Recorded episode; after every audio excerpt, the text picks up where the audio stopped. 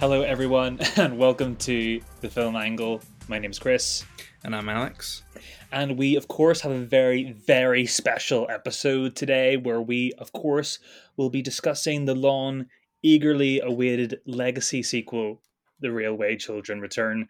It's been 52 years of fans begging for it, and finally, now people are turning up in their thousands to witness the cinematic event of the year, right, Alex? Yep, yep, The Railway Children Return. However, I've not seen it because I do not know what their views are on the recent rail strikes. And uh, if they're not supporting the rail strikes, I won't be going to see the film. well, obviously, we're not actually talking about the Railway Children Return today. To be fair, though, I think it probably might have been a better movie than the one we're actually discussing today. Would you agree? oof, oof. Uh, I haven't seen any footage from the Railway Children Return, only a poster. But I'm going to say, I think I'd still prefer to see this film. Yeah, actually, I I, I agree with you. it's a little harsh. he, he is going to turn up. He's turning up to see the Railway Children Return. I don't know, man. I remember like uh like going around my grand's and she put on like the Railway Children, or or Yeah, just I it's just, like in I the just- but it was like I never liked it. Like ne- like there was Yeah. never a point where I enjoyed the Railway Children. It's like one of those movies like your grandparents like show you, and it's like it's like that Good Night, Mr. Tom sort of category of movies where it's like, hey, I, I love this story. Yeah, Good Night, Mr. Tom was another one. Yeah, exactly. Or one. Grey, Greyfriars Bobby or whatever like that. Yeah, I just re- there's one scene I remember in particular where they flag down a train, and that's that's about it, really. That's it. That's it. Anyway, That's we're it. not here to talk about the real way Children, even though I brought it up. no, we're here to talk about Thor: Love and Thunder, and we're gonna get yeah. deep into spoilers. So if you haven't seen it, go and watch it. alert. And, and if you don't care about spoilers, then uh, then stick around and, and have a listen. Absolutely. Absolutely. So there's your warning. So should we just dive like into the movie? Should we just talk about like the story a little bit? Yeah, go for it. Obviously, you've kind of already shared that you weren't ex- exactly a massive fan of the latest film. Well, we'll get we'll get into why. okay. Um yeah. There, like, there are things I like about the movie, but there are Oh, yeah. many things I have issues with. Well, anyway, the movie it opens up with Gorr, who's played by Christian Bale, and his daughter Love, who are dying of like malnourishment and dehydration in like a barren desert on some planet or whatever. Even though Gorr is like praying to his god to save his daughter, and she's she she's dying anyway, and she ends up dying and that's when the necrosword reveals itself and calls to Gorr, and it's in this like tropical sort of oasis in the desert, and some weird flower fairy fruit orgy is going on. Yeah, um, you you're not sure at first if it's Yeah. even like you think it might even be just like a mirage. Yeah, yeah. It, it's presented that way, and it's and it's here where he meets the same god. He's got is it Rapu? Something like that. Yeah. Yeah, it's his the god that he was praying to to save his daughter. He encounters in the middle of this oasis, and um, this god Rapu dismisses and humiliates Gorr, leading him to like retrieve the necro sword that's calling to him, murders his god, and denounces all gods, and instigates this crusade to kill them all, and subsequently becomes Gorr the God Butcher, and that's our opening to this movie. Yeah, and I I think relatively strong opening. I think Christian Bale is is a very much a standout in this film. Um, I don't think we had any doubts that he wouldn't be. Um, Gorr is is like a very interesting villain. His motivations are really interesting. I, I liked the setup. The my only issue was was that Bale is so serious in this, and I love that. Um, but as soon as we meet the god, it's it's just tonally completely different to every like not Yeah, like he's a lot more kind of but it almost feels like he's in a sketch like that's the kind of comedy kind of he Mhm. plays it's very like like very um bumbly and jokey I also think also is it because the CG model looks so bad as well? I thought he looked like it almost looked like a bobbling head on a on a body that wasn't connected to its head. It was like it was. I was like, what am I looking at here? It was kind of kind of threw me off a little bit too. Oh, interesting. Uh, Yeah, no, I did. I didn't come across that so much. I think I was just. I mean, obviously, you're going into a Taika Waititi film. I knew it was going to be funnier than, or tried to be funnier than most, uh, but not most films. But yeah, it was just I, yeah. I was hit with such a tonal shift, um, and maybe that was the point. But it just it didn't fully work for me. Um, but I just I I thought the idea of uh, you know turning your back on your god essentially Mm. have like then coming across the power to be able to kill gods and kind of looking into that and being like you know his he's not exactly wrong in the film you don't really meet many good gods along the way and it's kind of like you kind of get it. You know that that's the thing. That's like it's an interesting concept that you begin with, and we'll get into that a little bit later too. But that's that's where this movie sort of has that consistent problem where it's just constant tonal shifts, and this will sort of become a recurring theme as you progress through the story. It's just like, okay, what am I supposed to be taking seriously here? Or you know, I I'm, I'm not asking for every mo- superhero movie to be like Watchmen style, you know, like No. depressing, eh, you know, um, in you know introverted or looking at itself but you know it's come to this point now with marvel with mcu movies in general where they just treat everything like a joke and everything self-referential to the point where you're like right okay if you don't take yourself seriously like how am i supposed to be invested in anything that actually is thematically going on in this? Um it's it's just leading you it's become become a sitcom and a bad one like a pilot episode. Yeah they're starting to lack the sincerity that's needed um, to kind of make you connect with some of these characters um, at times. We obviously move on from from Gorr and go straight to our main character, which is which is Thor, and we get a bit of a backstory as to what he's been up to since the events of Endgame, hanging around with the Guardians of the Galaxy, who have a bit of a extended cameo appearance here. It almost feels like Taika Waititi wasn't sure what to do with uh, with with the ending of uh, Endgame and just Yeah. kind of like shooed them away as fast as possible. Um, so he's basically a glorified member of the Guardians and and has sorted out his his kind of weight and is just trying to like find his his place in the world. Yeah, it's. I feel like they could have squeezed a little more juice out of the Peter Quill and the Thor dynamic that they kind of introduced in Infinity War and Endgame. Because I, you know, I love Hemsworth and um and you know uh, Chris Pratt, but the energy they had between them two and the banter playing off each other, the rivalry was quite fun. Was one of the highlights of Infinity War for me. So I, I was kind of missing a little bit of that too. Yeah, I completely agree, and and and I think Infinity War and Endgame handled the character of Thor really well. Like in Infinity War, he just pretty much lost everybody: his dad, his brother, his his home, and the, it, they kind of broke down the bravado, the kind of jokey nature that Thor had with Peter Quill to kind of like like really show how much he was kind of struggling. And then And also- and then Endgame kind of took it a step further with with kind of his mental health having having failed his his mission to to kill Thanos and and and kind of how he dealt with that in a bad way, no longer feeling worthy um Yeah, as a god. Um but then this it kind of it all kind of gets swept under the rug pretty quick here, would you say? Yeah, and also like you're you're you made a really interesting point about his performance in both of those um those you know those movies Infinity War and Endgame. And the thing that made that perform- performance so funny uh, matched with Peter Quill was how deadpan Thor was.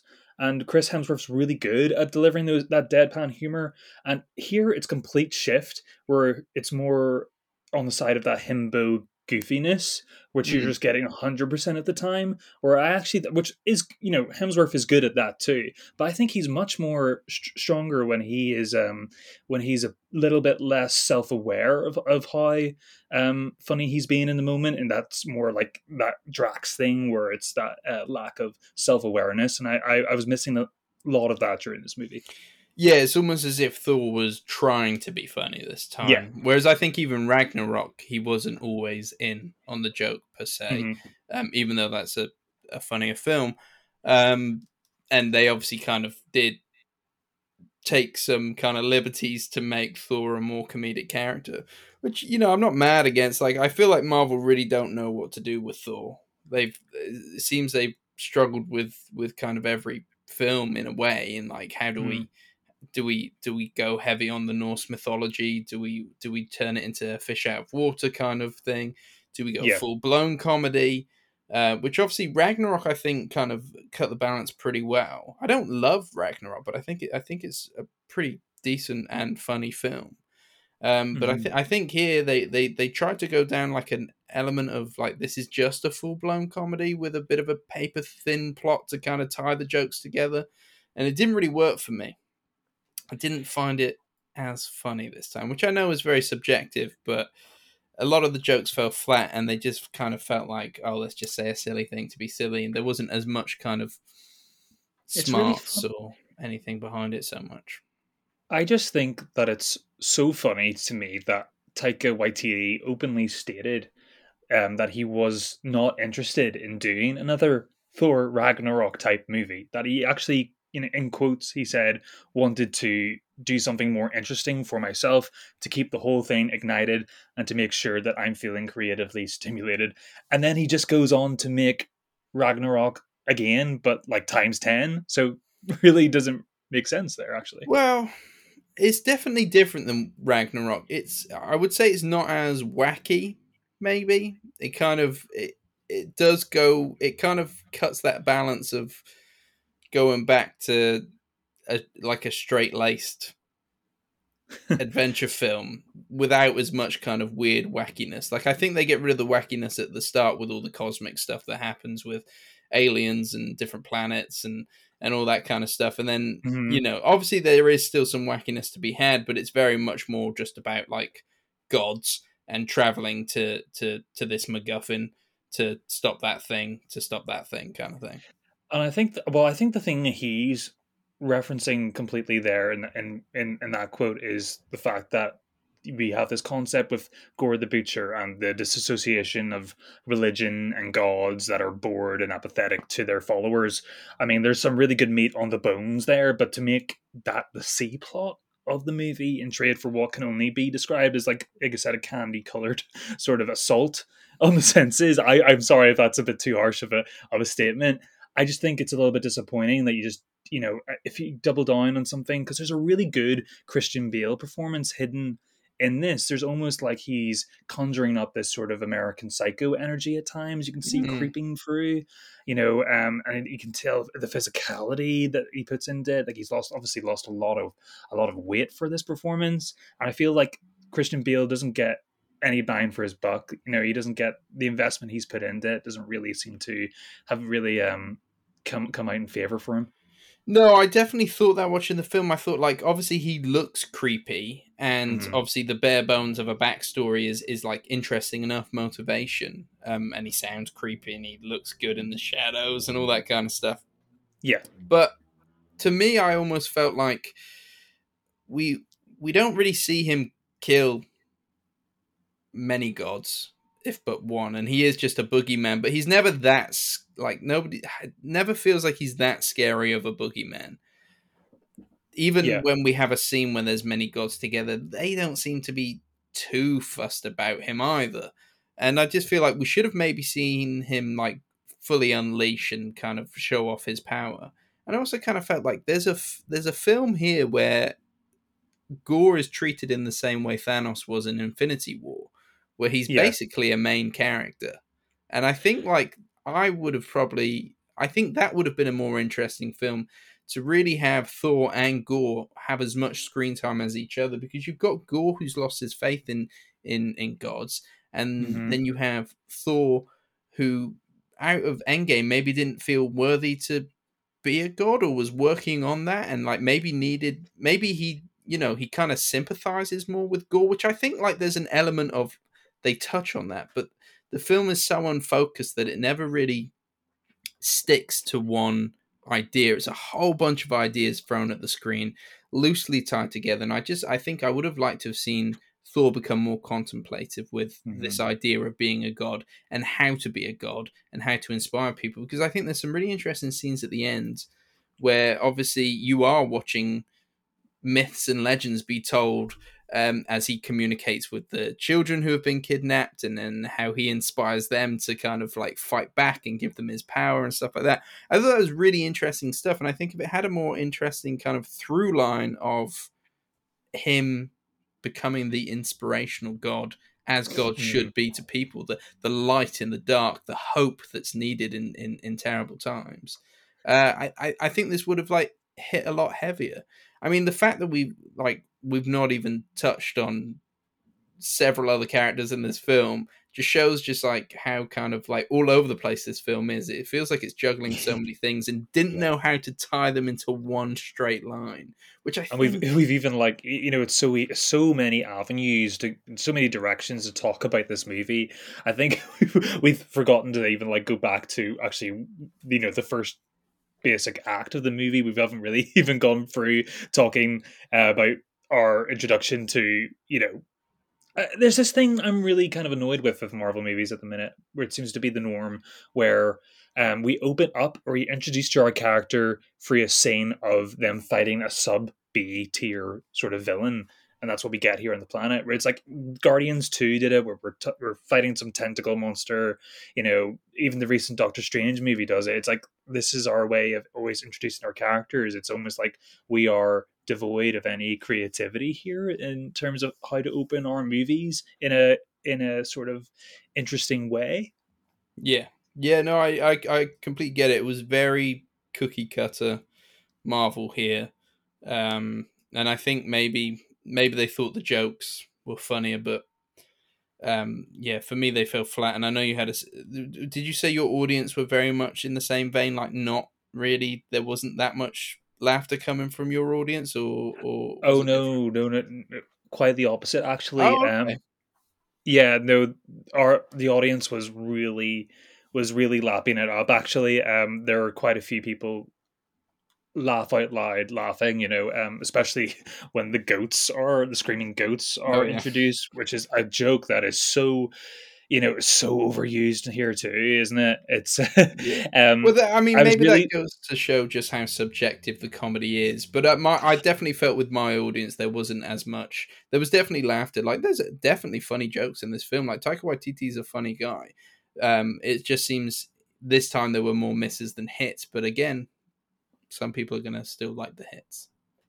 Look, I, I was just I, I went in super positive. I knew that this had a sort of mixed response, but I'm always going into a Marvel movie always looking to find the best in it because when a superhero movie really works for me, uh, it's you know it's really good. I, I really enjoy some of the things that Marvel cranks out that's really that's been really successful. Things like you know Black Panther. I even quite like some of the early earlier Thor movies, but it's just like I don't know. It's it's fun to poke at the concept of Thor being an MCU superhero, and that's like a bit of a silly origin story when comparing to other members of the Avengers. But when your movie is so winky and so self-referential to the level of, like I said, being like a sitcom pilot, that's where I'm supposed to be. You know, that's that's where it loses me. And um, yeah, that kind of sets the tone for the movie.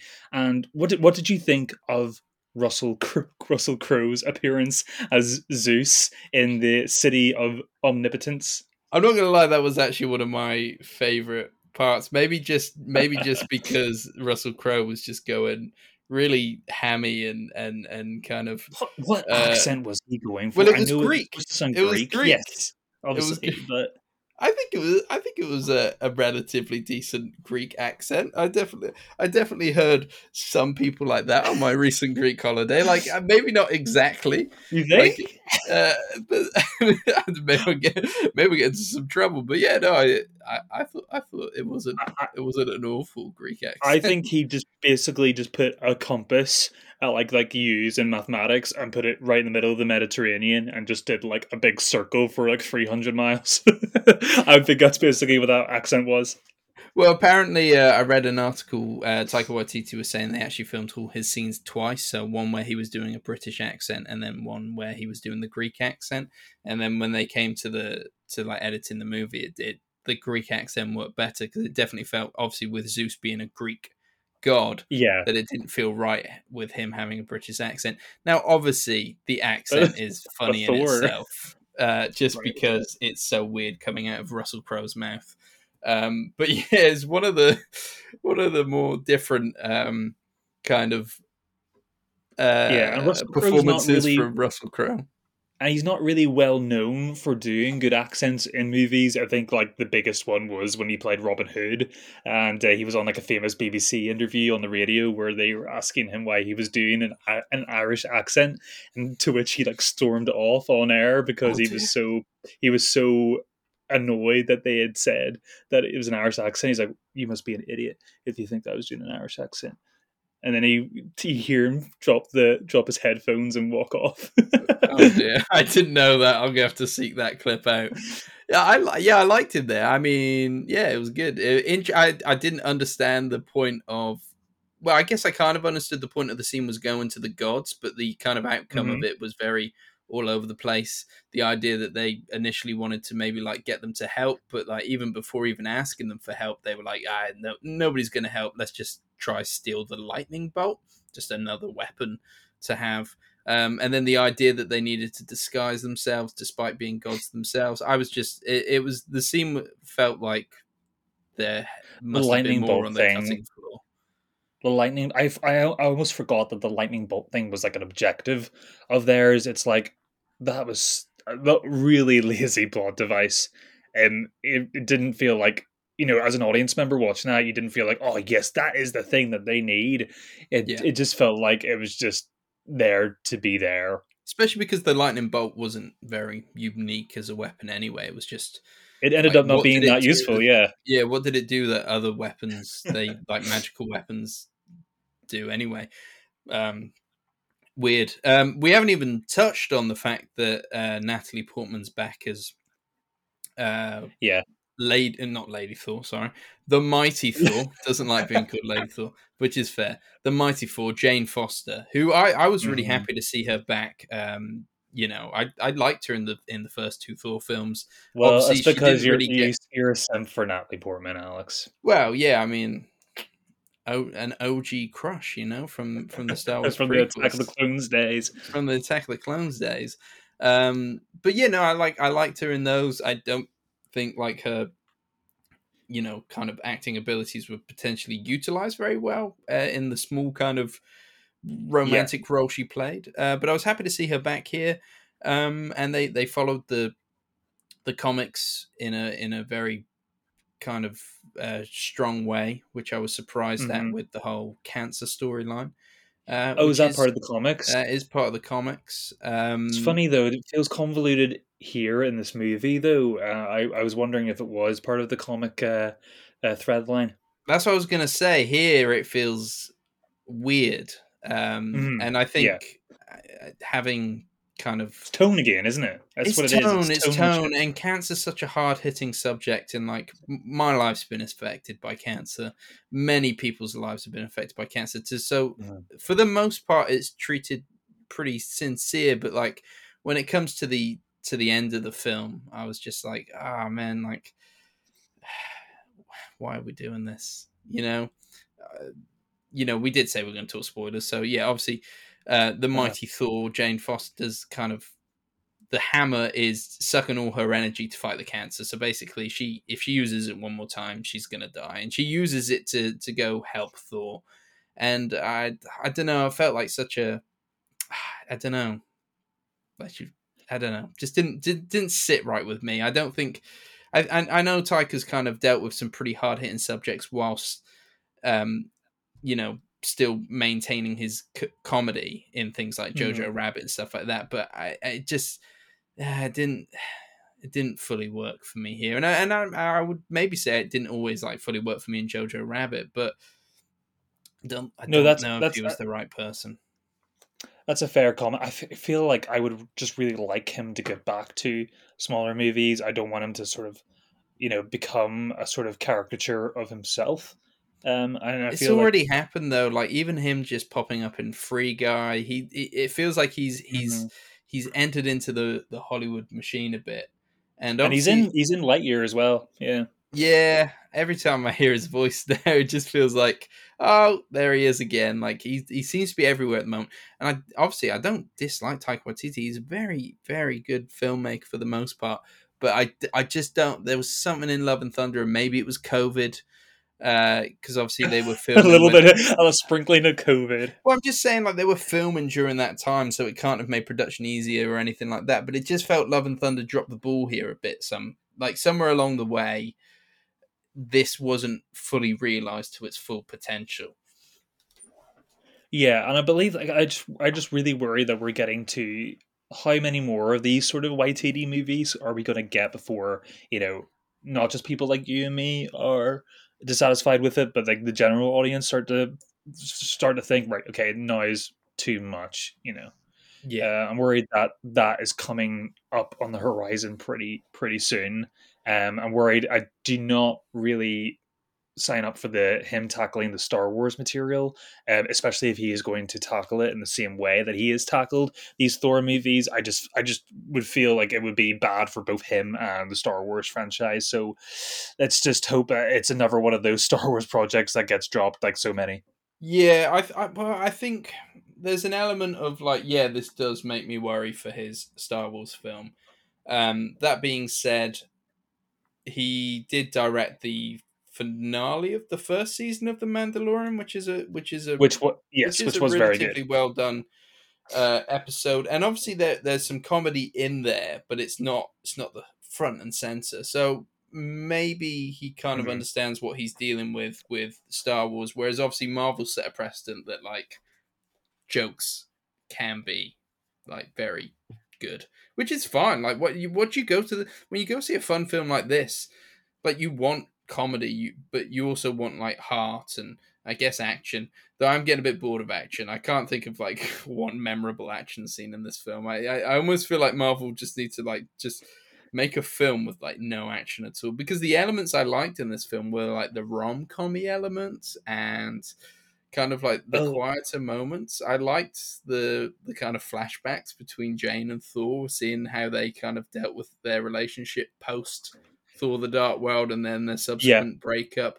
I liked all that. It was pretty quirky. It was pretty good. The dying time. I thought. Yeah, I think this, especially when they're traveling to the. Is it the shadow? Is it the Shadow Realm? It's called something like that. Yeah. I, I, I do enjoy the moments where the movie um has downtime. Not that it has much of that, but I think because you're just you're looking for that so much, you're looking for that reprieve.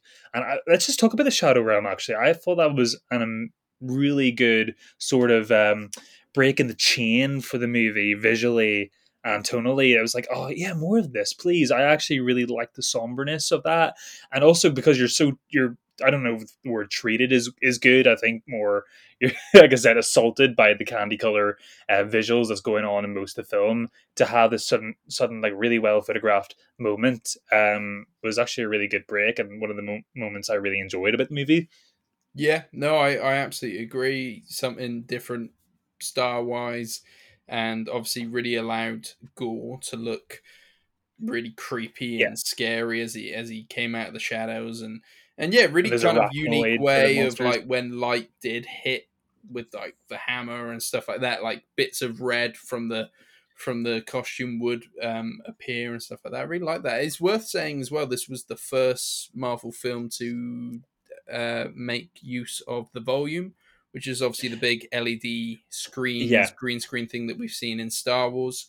Um, and I, I thought, I, I thought it looked good for the most part. Like I thought this was actually, um, like a pretty nice looking film for the most part, especially on some of the kind of bigger landscapes and stuff like that. Um, they seem to use it a little bit better than maybe Obi Wan did, which uh, which maybe made things feel a little bit too kind of claustrophobic even when there were giant landscapes. But I, I think some of the way the colors kind of bounced off uh, characters and stuff like that just looked it looked less green screeny um, here than than some really? awful films recently. Now, all right, yeah, I I know you're going to disagree. really, you saw it in IMAX, so maybe you got to see the flaws more. But I I know there's been some dodgy kind of screenshots that people have been sharing on Twitter, but I, I didn't bump across them so much. I thought, especially when they were traveling to the Shadow Realm, and you obviously had um, space around them and and kind of the colors that of the was- rainbow bridge. that That, looked looked that looked really nice. It's clearly used at the end when they they um, come across eternity and stuff like that. Yeah. Um, No, I I, like that. I- I, I- thought that looked quite romantic, and I liked how you know like you know it was kind of like romantic space sort of visual aesthetic going on there. I just thought the rest of like the on planet, the CG environments, especially in the city of Omnipotence, were just so garish and over the top, and altogether really ugly. I I, I made me reminded me of films like Gods of Egypt and Clash of the Titans, those sort of like 2010 era movies where we were really starting to get in, into CGI and using it for a lot of these big blockbuster movies, and it just looked clunky to me. I, I felt like everything was just plopped on the screen, and it was just like I was. It was exhausting to kind of keep up what was what was going on at times, especially in those world building, establishing shots that you get. Fair enough. I don't think I. I mean, I don't think I hit that as much. I definitely hit it with like the helmets at times looked awful when they were just kind of looked like they've just been like looked like a Instagram filter. people's faces, and then obviously you had that um that floating headshot when Heimdall's son reaches out to them. Um, which looks like something out of a, a B movie, and I don't know whether that was the intention or not, but it looked like it's it just takes you back a minute. You're like, what, what am I watching? Apparently, the fourth most expensive Marvel film ever made. So I can't believe how expensive this movie is. it's got to be because they started filming, you know, at the- the start of COVID restrictions and stuff. It's got to be because Must of be. that. But um, yeah, I mean, I I hope Marvel can utilize the volume in a good way going forward because I think there are a lot of their films, especially I think you saw it a lot in Spider-Man: No Way Home, which the green st- the green screen was starting to get a little bit obvious. hmm Yeah, I, feel like I'm not convinced by the volume yet. I feel like it was really well utilized in The Mandalorian, and I think that's simply due to how stripped back the landscape in The Mandalorian is, and how stripped down and simplified that is. I think when you're dealing with material like this movie, you've got a lot more going on visually, and there's a lot more to accommodate in terms of of lighting and what's going on in the foreground and background. So maybe I'm not yet to be completely convinced by it, but I'm yeah, I'm looking forward to when they finally crack, you know, give it a good crack.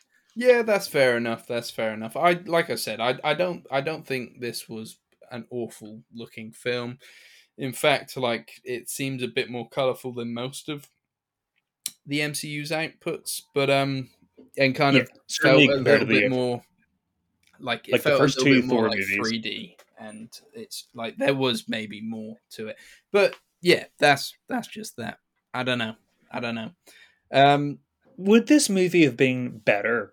And I know we previously got this year, we got the uh, second Doctor Strange movie, Multiverse of Madness. Would this movie have been more suited towards like the type of filmmaker like Sam Raimi, who would have probably had a really good sort of touch on the Gorr character? I feel it would have been really suited towards someone like him. I think we definitely would have seen a lot more of gore uh, in in the film had it been Sam Raimi. That's for sure. It's an interesting thing because I, I, I do wonder if Sam Raimi, after kind of Oz and Powerful, wasn't keen to go back into like a, a fully fantastical world, which obviously most of this film takes place off of Earth. It's it's not really much of Earth going on. Um, so Yeah. whether he would have been too keen on that, because I, I know he likes returning to New York and and kind of getting that. But um, would I have wanted it? I, I don't know. I don't know. I think after Ragnarok to have such a tonal change again to Sam Raimi would would not have been maybe the best idea. That's true, but Thor is yeah, I guess so. But Thor is not a stranger to tonal changes, though. I mean, all three of those uh, those movies that preceded this one have completely different tones. I think it's fair to say.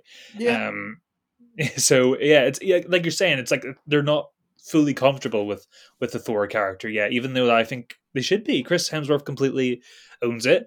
Um, I think you can just make a compelling story, and I think you're right. If they made Thor a little bit more internal and a little bit more regretful, Um, because the openings they have this sort of opening montage where they, you know, it's like oh, his brother died, his brother Loki died, and then died again. His mother died. Instead of like making that like a two second joke, wouldn't it be much more interesting if they made that sort of the core element of his character of this in this film instead of the himbo, goofy, self winking stuff? It would have had a lot more tangible stuff going on, and that would have married really well with the Gorr story. I think. Yeah, that, that's that's exactly my thoughts, and and I think that's where maybe the film it's so unfocused with so many different ideas. Um, like Valkyrie here, kind of almost just feels like she could have been swapped out for anyone. Hell, oh, even and I love Tessa. Even oh my, yeah, my favorite part of the film. I absolutely love Tessa Thompson as well. Um, I would Same. have loved to have just seen Tessa Thompson and, and Natalie Portman just doing cool shit for a while and then bring Chris Hemsworth in later. But again, I love Chris Hemsworth. He's a charisma machine. He's obviously yeah. ripped as hell and great to look at as well. Uh, but you know, it's just um, he, yeah. I don't think he could get any more ripped. but it just feels like everything was just there, but there was no reason for it being there. But you're right that something focus on that would have tied everything a little bit more together, and that's why I think like his character was handled so much better in Infinity War and Endgame because they broke that down a little bit to kind of you know figure out what's going on behind all the mm-hmm. bravado, and then you know kind of breaching all the sorrow. And I just think, yeah, it would it would have been it would have married perfectly with Gorr. Why? And they're missing why wouldn't they have done that? They're missing such a trick with uh, Tessa Thompson as Valkyr, uh, Val- King Valkyrie. She's so good in this role. I mean, I and I also thought from the trailers that she, we would get to see a lot more of her doing a lot more in this movie. Like, yeah. I want to see her how she governs New New Asgard. I really like her laid back attitude. I love her line delivery. That's sort of almost like Cruella de Vil esque, like British accent, accent that she puts on there. Yeah. Um. Uh, yeah. I just think she's a lot of fun. I would really like if we're going to do another Thor movie. I would really like something that maybe focuses on her dynamic with Thor. And um, we got a little bit of that in Ragnarok, but I think you know she's almost worthy of having her own movie. Absolutely, and my feelings were the same with Jane Foster. I was so mad they killed her at the end of this film because we yeah. we really didn't see enough of her. And I didn't think it was going to go that way. Actually, no, I thought the final wish would have been like to save her um, yeah, how come he didn't get a wish? Why is it only? Like, it didn't really explain that very well. Well, didn't they say something in where the god said the first person to reach eternity gets to make the wish or something like that? Oh, okay, I right, don't know whether my, that means nobody can ever make a wish again now, but I guess Gorr was the first out of that group to reach eternity. Right, but I thought okay. that's where it was going. I was surprised, like, but then again, should I have been surprised? The daughter thing did make sense but I just I was just mad that they they just kind of disregarded this character so fast. You you don't like yeah. you only just like see her settle into the kind of heroic ways and and especially the fanfare they made when they announced it originally in Comic Con, where you know where she's where Taika is holding Natalie Portman's hand up in the air, like ah, the next Thor and everything, and and to only be like a small plot device in this is kind of like a disappointing thing. I just feel like Natalie Portman gets a rough deal in all of these Thor movies. It's like she's she can never give a bad performance, you know, no matter how badly the character is written. Um, Natalie Portman always gives a solid effort. Um, but it's just you're right; they just did not find a way to utilize her to her full potential because she, we all know she's an amazing actress. We, you know, yeah. even to this day, it's not like she's on the downturn or anything. It's just, um, I feel like she was casted wrongly, maybe in the first Thor movie, and then they just kind of had to continue the thread line. Is that probably more the, the thing? Maybe I've because she's been a bit sour on those first two Thor films, and that's why she didn't return uh, for like the mm-hmm. Avengers films or Ragnarok, and kind of like distance herself from Marvel. And obviously, Taika kind of said, why don't you come back and I'll make you more of a character? And and obviously she was definitely more of a character here. But I do wonder if maybe she was the one who was like, "I'll come back for one more, but you got to kill me off," kind of thing. Bit of so a Harrison I, I, Ford type. I feel type she deal. looked like I know.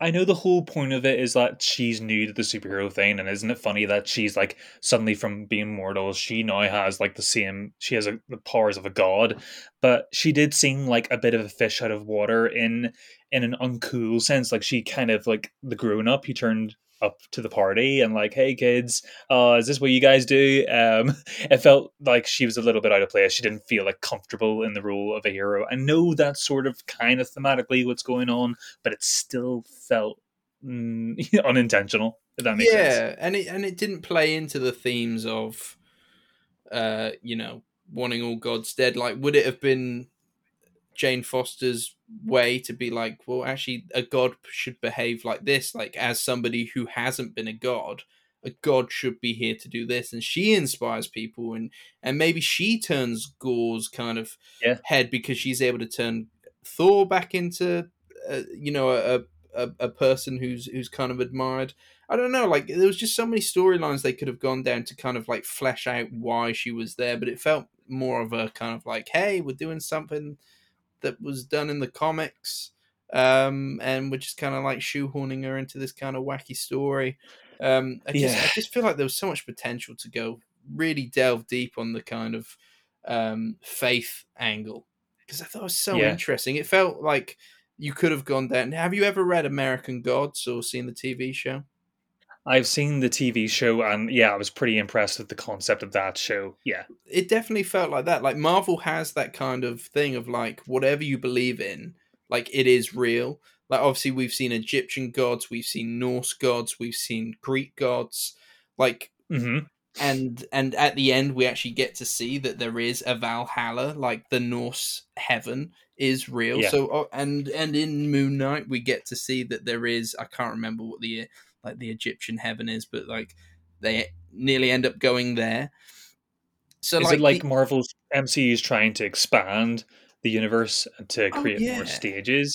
but this idea like this idea that like gods are real and whatever you believe in and whatever afterlife you believe in like you'll end up there kind Mhm. of thing is so interesting um and i just i just think like they didn't really kind of i know it's a kids film at the end of the day but they didn't like i think there could have been like a kind of philosophical level to this um Oh, 100 percent. It, it's in the DNA of the movie. Like, it, yeah, no, uh, it, it is a disappointing thing. But uh, looking at the overall picture now, where are we now going with Marvel? Are we going? Are we on a downward spiral now here that we can't really like resurrect the good?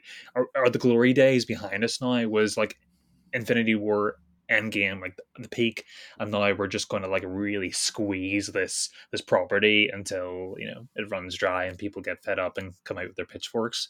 Um, I don't know. It's it's hard to predict where this is going. It's true. I th- I think Marvel have a massive um, quantity over quality issue at the moment. Obviously, they're they're dishing out TV shows. It's like Mhm. one every. It's like forty seven hours of, of Marvel content this year, isn't Yeah. it? Or or this this phase? Or it's it's it's something. It's crazy like that. Or It's like compared double to like the other one, phases already. Yeah. Yeah, yeah. Um, and and they always seem to have a good start. The TV shows, especially, and then kind of like kind of peter out a bit near the end. We've discussed this before, and I just and the films Yeah. haven't like blown anybody's minds um, in the same kind of way that other ones have.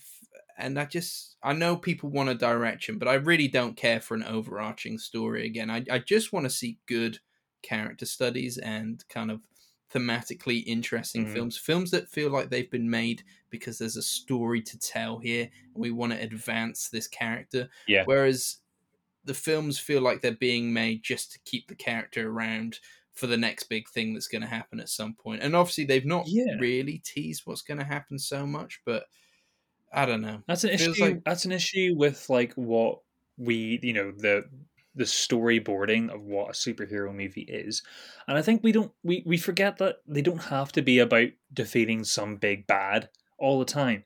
We can have way more smaller stories and focus on character. Um, you know, like, like going back to I know we talked about Sam Raimi, but we go back to like Sam Raimi Spider-Man movies that were a lot lot smaller in scope and but end up accomplishing a lot more and they feel like fully realized movies from from beginning to end. And but this doesn't feel this just feels episodic at this stage. Um it feels inconsequential when you watch this movie It- you, feel like it's a movie of two acts as opposed to three. And um you know i'm waiting for the next part to happen. So i don't know. It's just i'm i'm i want a little bit more reason to exist. Yeah, definitely, and it, it really does feel like when you see the early reactions from Marvel films now, like every time it's like, "Hey, I had really fun, a lot of fun with this film." Like, oh, Yeah. oh, and the post credits are incredible. Like, people are so big on like how incredible the post credits are. And you're just like, excellent. We're just advertising the next thing constantly. And I know it's a formula that's worked, but God, come on! Like, and the stakes are always end of the world shit. Like, come on. Spider-Man Yeah. 2 feels like it has high stakes, but it's literally like, will I get the girl? Will I can I can I be Spider-Man and not push my family away? Can I live a dual life? And it feels just as high stakes as Gorr the God Butcher um killing all gods, you know? Yeah, it's it's like they're it's like we're out of touch of what the fans want. It's like we've got so many different divisions of fans, and uh, we don't want to alienate one over the other. Do what Star Wars did with its sequel trilogy, um, and then end up going the opposite way and going back on ourselves and being really scared and making something that just pleases everybody but doesn't really set the world on fire. Um, it's it's again we've had this conversation before. I don't think we bore people by listening to it again, but I think it really does devolve from this big corporation mentality where we are in this stage with films now where when they're over two hundred million dollars, we we are scared to do anything that, um, out of the ordinary. I think the the the time for making auteur pioneering movies that are got a budget that big, um, unless you're James Cameron or someone who's got a bucket load of money, are um are, are, are sadly behind us. Yeah, it feels less like Marvel are breaking the wheel, like maybe they were at the start, and they are just the wheel now. Um, Mhm. And yeah, I, I, I mean, I'm, I feel like Kevin Feige is a good enough producer that he'll, he'll learn from mistakes, and Oh, yeah. and- but it's just you, you just got to hope that he's, he's listening to the right concerns, and he's not listening to, uh, you know, like the loud people on on social media just being like, oh, well, so and so should have cameoed here because that's so boring. no, honestly, and and you feel like those end credit scenes that you were mentioning. It's like you're making them because you have to. You've submitted yourself to a formula that you have to commit to. Every but nobody at the end of a Marvel movie leaves. At, at the end of the movie, it just doesn't happen now. It's so well in the psyche, in, in a second nature to us as as viewers, and to the point that if somebody does walk out, people like start, you know, like whispering to each other, going like, "Why that guy?" leave?" And it, it's it's so strange now, but they feel like they they don't have any reason to exist other than existing because they've got nowhere to join up to. There's no, like I said, there's no overarching um, story going on at the minute. So why do we need post credit scenes? Yeah, yeah. I don't hate them. I just hate the emphasis on like reviewing Yeah, reviewing them and making them like as exciting as the film itself when it's like none of them none of them are, uh, should ever be as should be more exciting than the film you've just seen. Um but yeah, it's almost like a form of gambling where it's like where you get like um those video games where it's like FIFA where you get like those cards and you peek at, have pay like 50p to peek at what your card could be and it's like it's that human curiosity thing and I Oh, think yeah. as opposed to actually being excited about the material. it's always nice to get a tease of what's next. But yeah, I just I think it's more when people are raving more about the post credits than the film. It's it's like oh come on guys, come on. well, says says a lot about the movie. Maybe maybe that's the case. Maybe that's the case. I mean, shall uh, shall we discuss the post credit scenes? shall we? Shall we become Is those there- people? Is there much? I mean, we like you said earlier, we get we get Natalie Portman. She ascends to Valhalla, where she's met with um I forget what's uh Idris Elba's character. I'm sorry, everybody's screaming at me right now. Yes, she is met. She is met there, and she is welcome to Valhalla, and we get a little glimpse of a CGI Valhalla, and we know that it's real. I suppose. Uh, do you reckon that's a tease of like these guys could come back, or do you think it's just a little like wink, like? They're- well, we they're- could probably like communicate with him or something. Like you know, is that what you're saying? Well, I just didn't know whether it was like a nice little like just little send off for for both Heimdall and uh, Jane Foster in a way of like they're in a they're in a peaceful place now. They Yeah. they've ascended to Valhalla, um, and that's where they are, or is it like a oh well, We're- it is a physical thing, and Yeah. potentially we'll bring them back. So is like day. does that mean like Immortan Joe and like the cast of Mad Max Fury Roads there? Yeah, something like that. um, and then obviously the other one was the introduction of Hercules, who's being played by Introduction? introduction introduction of uh, Hercules or Hercules as they pronounce it in Greek, um, who's being played by Roy Kent, Brett Goldstein, but Roy Kent from uh, from Ted Lasso. But yeah, Brett Goldstein, I think is his actual name. Just know him as Roy Kent. now. Yes. Yeah. Yeah. I think everybody just knows him as Roy Kent.